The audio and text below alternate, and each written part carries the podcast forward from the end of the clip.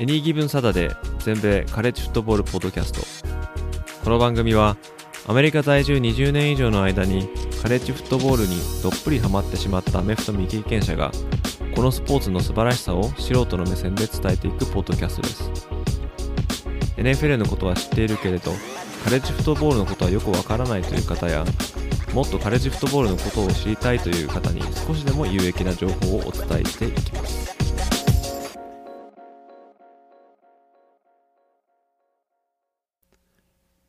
皆様ご機嫌いかがでしょうか？エニーギブンサタデーポッドキャストです。今回でこのポッドキャスト第3回目エピソード3ということになりました。前回のですね、えー、2回目の放送では NCWA 全米大学体育協会のことについて、えー、少し触れさせていただきました。その大学スポーツの元締めとでも言えるですね NCWA がどんな団体なのかどのようにして生まれたのかそしてその目的はとそのような話をですね少しさせていただいたんですけども今回はですね、まあ、その続きということでですねその NCWA これは非常に長い歴史を持つ団体そして大学スポーツまあアメフトだけではなくてですね他の大学スポーツと切っても切れない、えー、なまあ、関係なんですけども、まあ、それゆえに、えー、いろいろですね、えー、これまでに問題というか事件簿みたいなあそういうこともですね起きていまして、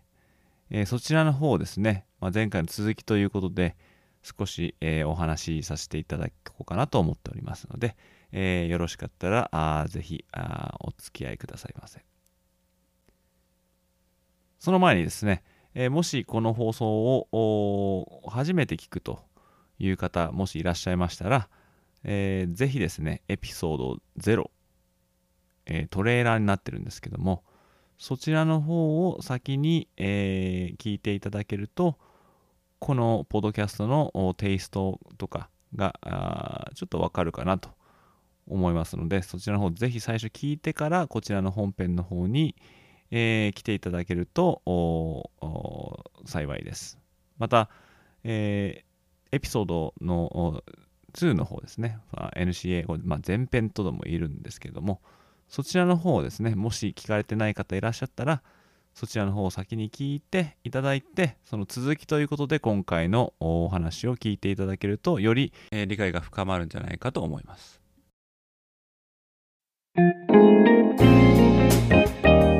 前回のエピソードの最後の方にはですね、えー、NCAA が、まあ、まあ、ポリス、まあ、警察のような感じでですね、各大学のルール違反を、まあ、監視したりで、もし何かあったら、こう、罰を課すみたいな、えー、そういうですね、えー、まあ、立ち位置にあるっていうお話をしたんですけども、まあ、そういうですね、えー、まあ半ば強権的な、えー、団体であるゆえにですね、えー、まあ他の大学ないしあ個人との、まあ、圧力を生むというか、まあ、そういう事例も、まあ、残念ながらこれまであったんですけども、まあ、そのお話をですねちょっとしていきたいかなと、まずはですねこれちょっと古い話なんですけどもこれ1980年代の話なんですけどもこの当時はですねもう NCAA のフットボールというのがですね、まあ、エンターテインメントとしてかなりこう認知されておりまして当時はまだそのプロフットボール NFL よりもこうカレッジの方がまだこうこう有名とかこうポピュラリティがあったっていう時なんですけどもその当時にですねあの NCAA のそのカレッジフットボールこの試合がテレビで放映されることがだんだん普通になってきたっていうのがあるんですけどもこのテレビの放映権とか放映のこの、えー、スケジュールっていうのはですね全部一括して NCAA が管理してたんですね。でこの放映権っていうのはですね NCA にかにとっては、まあ、貴重な収入源であったっていうことはこれはあの、まあ、事実としてあるんですけども。ただですねそのどの試合を放映するとかえー、っていうのはですね、すべてこの NCAA がこう牛耳ってたんですね。だそのフットボールの試合をするっていうチーム、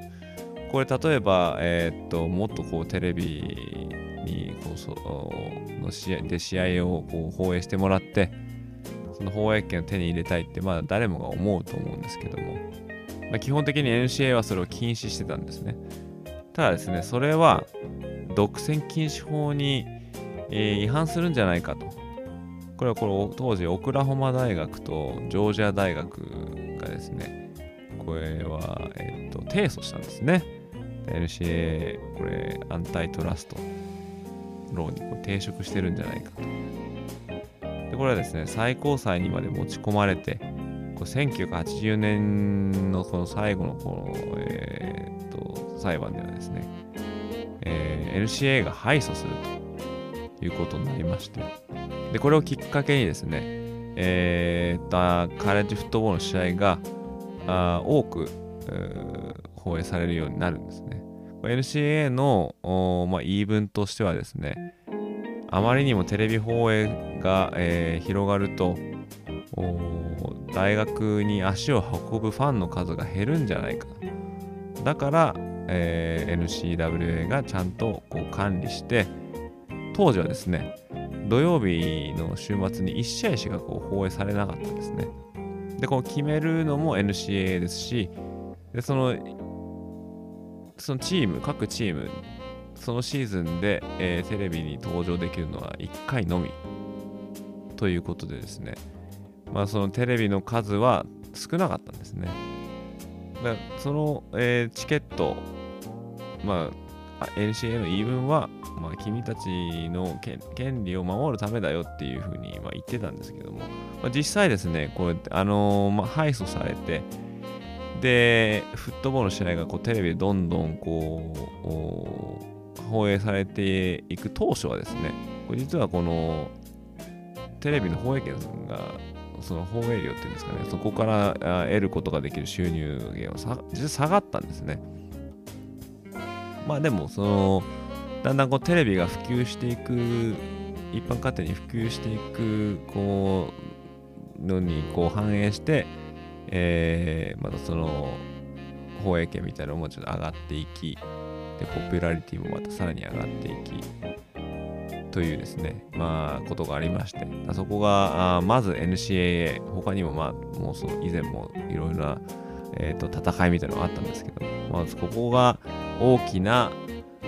えー、NCA のこう、まあ、歴史を紐解く中でですね、この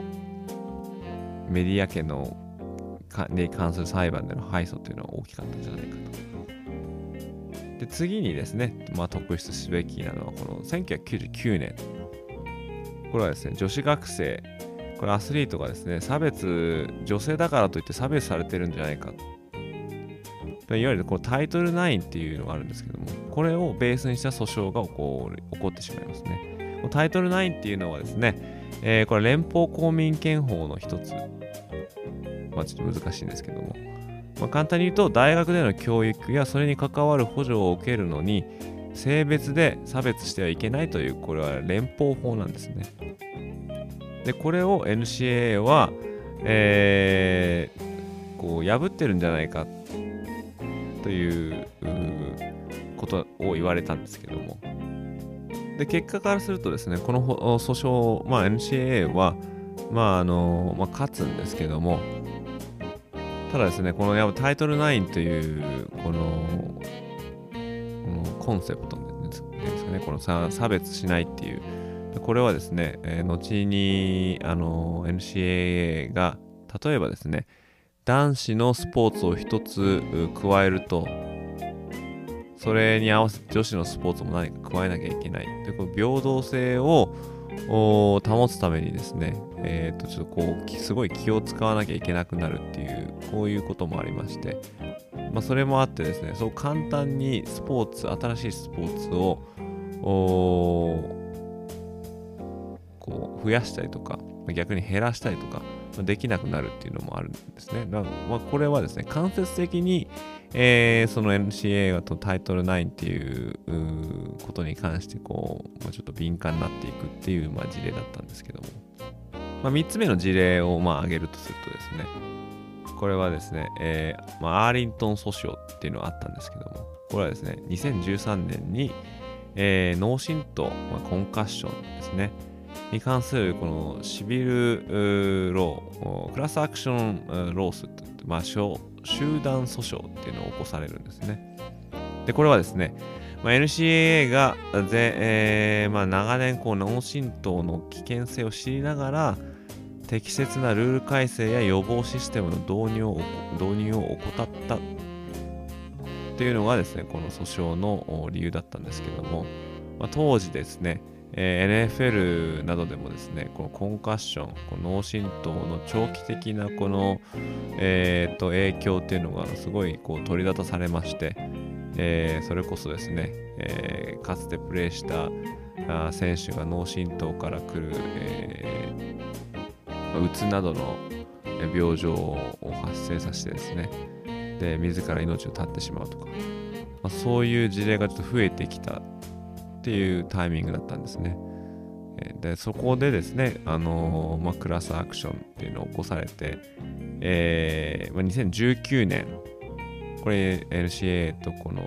提訴がこれは和解するんですけどもこれ和解金として、まあ、総額7500万ドルまたですね1ドル100円計算だと約75億円これを NCA がまあ払うということになってでそのうちのですね7000万ドルはこれ過去に、えー、フットボールをプレーした元選手たちこれ全ての人は例えばコンカッションをもう受けて、えー、そういう治療代に充てるとか。またまだ出てないけれどもちょっと不安だからちょっと見てほしいとかちょっとこう検査したいとかそういうお金に使われるっていうことですね。で残りの500万ドルは脳震盪の研究費に充てられると、まあ、こういう訴訟もありました。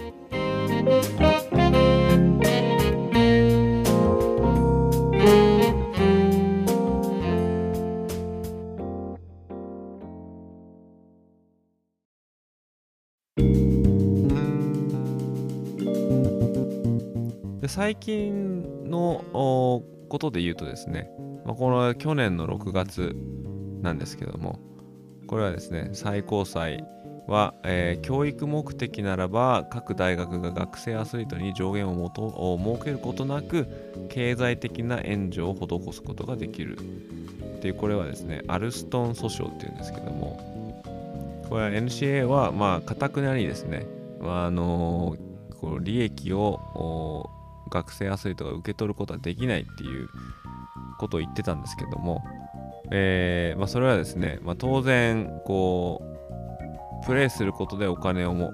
こう得るっていうことは、ま、当然なんですけどもそれ以外にでもですね例えばあの学校で必要となるコンピューターとか、えー、そういうのを授与してもらいたくてもですね NCA がダメだとこういうことを言っていたのに対してそれは違うんじゃないのかということでこう訴訟を起こされてこれではですね、えー、NCA が負けてしまうんですね、えー、ということでこの結果ですね教育に目的であれば大学側は学生アスリートにこの上限の金額を求めないで、えー、補助できるっていうふうになったんですね。まあ、これはですね、えこれだけ聞いたらあまあまあそうかなっていう感じなんですけどもこれ後のこと考えるとですねこれはすごい大きな転換期というか NCA の存在意義とかをこう、まあ、否定とまではいかないんですけどもちょっと根底から覆すんじゃないかっていうぐらいのちょっとこう引き金にもなるような、えー、訴訟だったんですけども。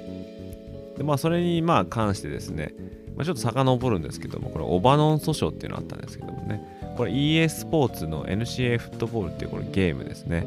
これはですね、もうアメフトファンならば、まあ今でいうその NFL のまあマデンみたいな、それのカレッジフットボール版なんですけども、まあこれに関する、まあ直接的に言うとこうバスケットボールのゲームだったんですけども、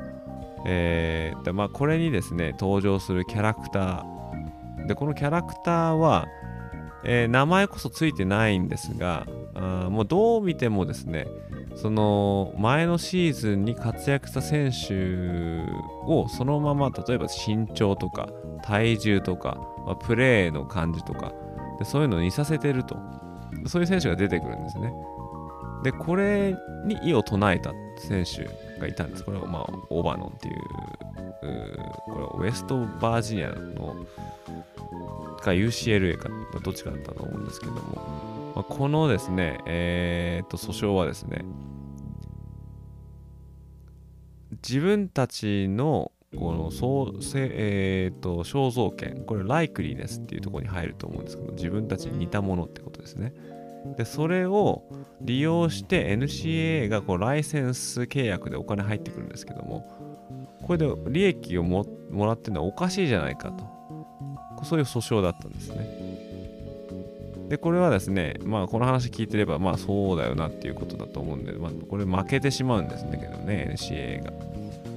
でこの影響でこの NCAA フットボールっていうのはですね2013年を最後にこう生産中止になってしまうんですね。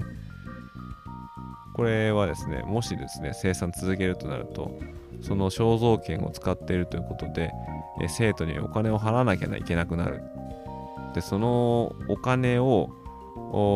払えるっていう払うってことはですね、まあ、まずできないことですし NCA のルールからすると。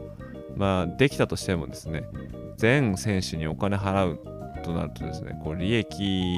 的にどうなんだっていうことでですねこれはまあ、まあ、凍結になっていますね今のところ。復活するっていう話も今ちょっとありますけど。そして、まあ、アルストン諸島あ訴訟っていうのがあるんですけども、これとですね、この同時期にですね、えー、カリフォルニア州の知事のギャビン・ニューサムっていう人がいるんですけども、この彼がですね、独自にですね、学生アスリートが、えー、その肖像権を使ってお金稼ぎをしてもいい、これ州法っていうことになるんで、カリフォルニア州だけではっていうことなんですけども、これにサインをするというですね、まあ、画期と画期的といえば画期的ですし NCAA としてみれば、えー、まあちょっとこう恐れていたことがみたいなそういうですね本当にそれこそさっきも言ったんですけどもこの根底を覆すような州法にこの知事がサインした。当時はですね NCAA はもう断固としてこう許さないという感じでですねもしこれを施行してそれでお金をもらった選手は NCAA のスポーツに参加する資格を剥奪されるともう脅しにも似たようなことを言ってたんですけどもただですねこれ NCAA の誤算だったのはこれに賛同する州がどんどんどんどん現れたってことなんですね。で一つの州だけだったらですね例えばカリフォルニア州の有数のこうスポーツの強豪チームありますけどもカリフォルニア州。でもカリフォルニア州だけこう抑え込んでおけばよかったんですけどもこれ他のチーム他のチームで他の州ですねもうこう同調してですね、えー、するとですねこれ例えば過半数があそういう動きに賛同したとしてで NCA がじゃあ君たちじゃもうあ参加できませんってなった時にですね。だだったらじゃあ新しくうちらだけで新しい団体作るよと。っていうことにもなりかねなかったんですね。NCA のこうコントロールを失うというこういう危機的状況にも陥っておりまして、まあ、それを察したのかですね。NCA もこう方向転換して。あまあその肖像権とか、えー、とイメージで、えー、お金稼いでもいいよっていう風にですね、もう180度こう転換したんですね。こう今までですね、アマチュアはもらっちゃいけないってそういうことを言ってたんですけども、こう時代の流れには、まあ、流れにはもう逆らえなかったということでですね、まあ、ここ許可したっていうところもあるんですけども。ただですね、この NIL のルールというのはですね、えー、NCAA は許可はしたもののもうほぼ丸投げという感じでですねもうやるんだったら勝手にやってくれと。でルールはま大学とか、えー、その地方団体で決めてくれという感じでですねもう本当にあのー、もうサジを投げたみたいなそういう判断をしたおかげでですねちょっと無法地帯みたいな感じになりつつあると。あのー、まあこの決断が下りたのが2021年の7月1日からということなんですけれども、まあ、早速ですねさまざまな大学でですね例えば誰かの、えーと、広告塔になったりとか、えー、スポンサーがついたりとか、えー、そういう感じでものすごいお金を稼ぐようなアスリートが出てきたんですけども、まあ、ちょっと無法地帯っていうかですね、えー、ルールは大学に委ねられるみたいな感じなんで、えー、統一性がないんですね。だからこれがですね、これはあの NCA のこれは、えー、っと、まあ、誤算じゃないですけども、誤算というよりは図算っていうんですかね、えー、全く意味変わってきますけども、NCA が、えー、ちゃんとこう先読みして、え、いろんなこと手回ししなかったそのツケが回ってきたっていう。いう感じですね、まあ、これは NCA の終わりの始まりじゃないかなって、いう人たちも結構いますね。でこれを許して、えー、でもう勝手にやれって言うんだったらじゃあ NCA がいる意味ないじゃないかっていうそういうことなんですけども、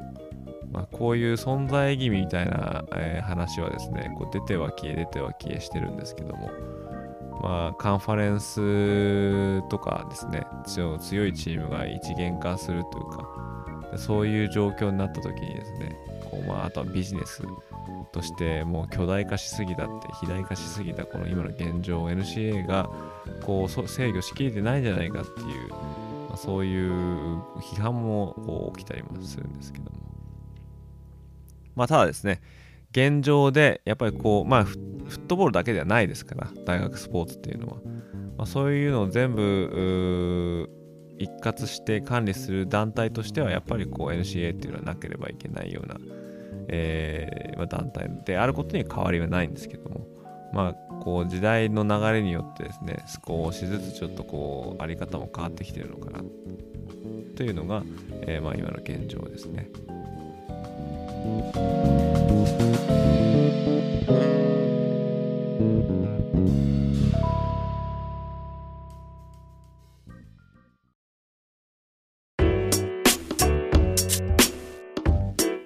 最後にですね、ちょっとフットボールに関して、この NCA とのこの関係性っていうんですかね、まあ、ちょっと、えー、触れておきたいなと思うんですけども、これ多分ですね、あんまりこう知ってる人は多くないかもしれないんですけども、このフットボール、えー、まあ、先ほど話したんですけども、NCA がスポンサーとしてこうスポンサーしているこの、まあ、管理下に置いているスポーツっていうのは24個ある。まあ、フットボールも、まあ、その中の一つなんですけども、ただですね、フットボールの中でもですね、えー、ディビジョン1部のさらに上の方に、位置している FBS、これ現在フットボールボールサブディビジョンという言われ方をしているんですけども、この FBS のフットボールだけは NCAA がチャンピオンシップを定めていない唯一のスポーツということなんですね。これどういうことかというとですね、えー、例えばバスケットボールとかだったらですね、NCAA チャンピオンシップ。まあこれがマーチマッドネスなんですけども、まあレスリングとかでもこれ NCAA トーナメントとか、この NCAA という冠ついてるんですね、他のチーム。あこれスポーツのこう全米こう全国大会みたいな。でもこの FBS フットボールにはそういうものがついてないんですね。これはですね、もう最初からなんですけども、この今までですね、えーまあ、全米1位を決めるっていうのは、まあ、昔で言えば、えー、記者とか、まあ、コーチの投票によるこのランキングで1位になったチームが優勝ですと。で最近ではですね、まあ、あの BCS という、まあ、ボールチャンピオンシップシリーズっていうシステムが、まあ、16年ぐらい、えー、っと、まあ、導入されてで、それを受け継ぐ形でトーナメントの形の現在のコアカレッジフットボールプレーオフ。まあ、これもですね、これ実は NCA が管理しているわけではないんですね。だから現在の CFP の場合だと、この CFP の選考委員会っていうのがこれ独自に、えー、こう CFP こうプレーオフを開催して、その優勝者をその年の全米優勝チームと定めている。ということでですね、NCA はこれ実はこの最後のこうボールゲームもなんですけども、これ関わってないんですね。ですから、こういう試合でのこの放映権とかスポンサーシップとかのお金が、ポストシーズンには NC には流れてこない。それとは逆にですね、えー、っと、マーチマットネスとか、まあ、女子バスバスケでもありますけども、まあ、そういう NCA がスポンサーしているチャンピオンシップで、えー、と出る収益とかっていうのはそのまま NCA に流れていくんですね。だからあの前回のポッドキャストでもちょっとご紹介したんですけども8割型のですね、えー、収益がその男子バスケットボールから来てるっていうのはそういうことなんですね。ただそのディビジョン1のディビジョン1でも FBS と言われるですね、えー、こうグループ、これだけが NCA をの参加にない、まあ、参加にないというかですね、チャンピオンシップは管理下にないということで、FCS、これは FBS の下ですね。えー、まあこの仕組みに関してはまた次のポッドキャストでお話ししようと思うんですけども、この FCS はこれは NCA が管理してるんですね。だからちゃんとですね、あの、優勝したトロフィーには NCA って書いてありますし、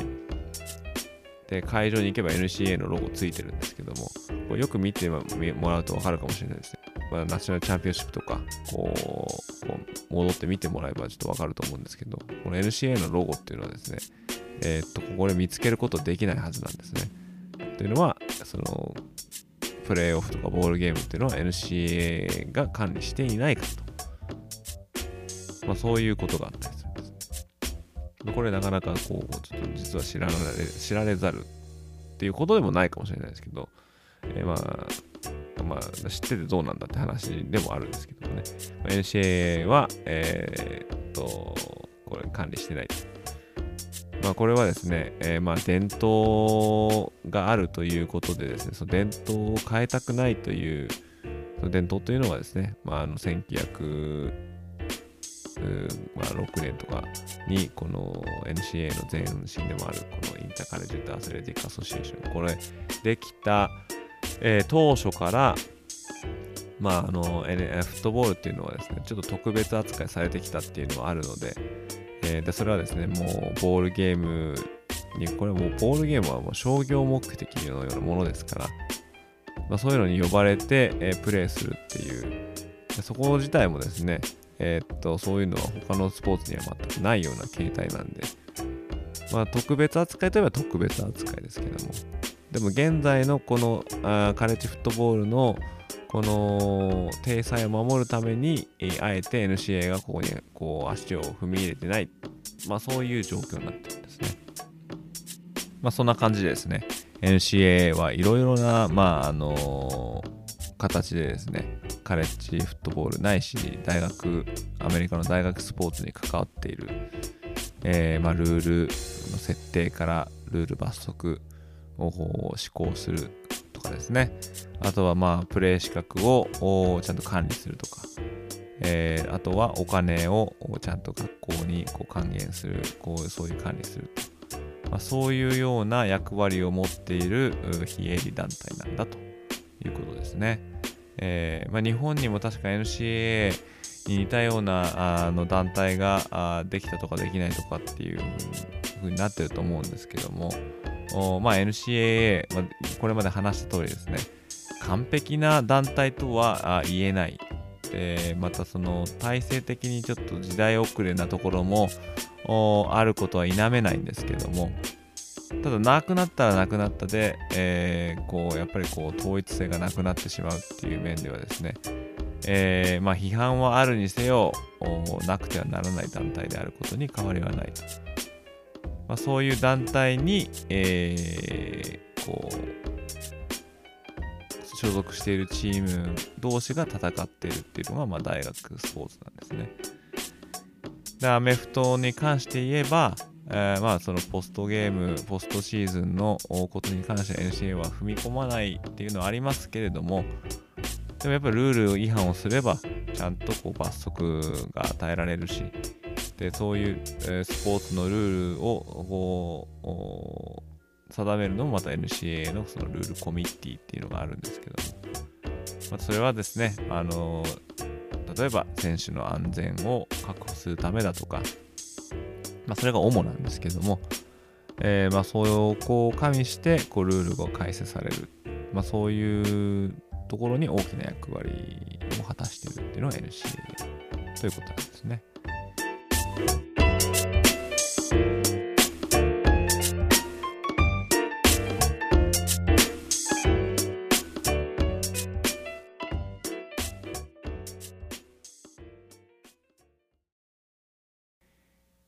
ということでですね、えー、今回ちょっと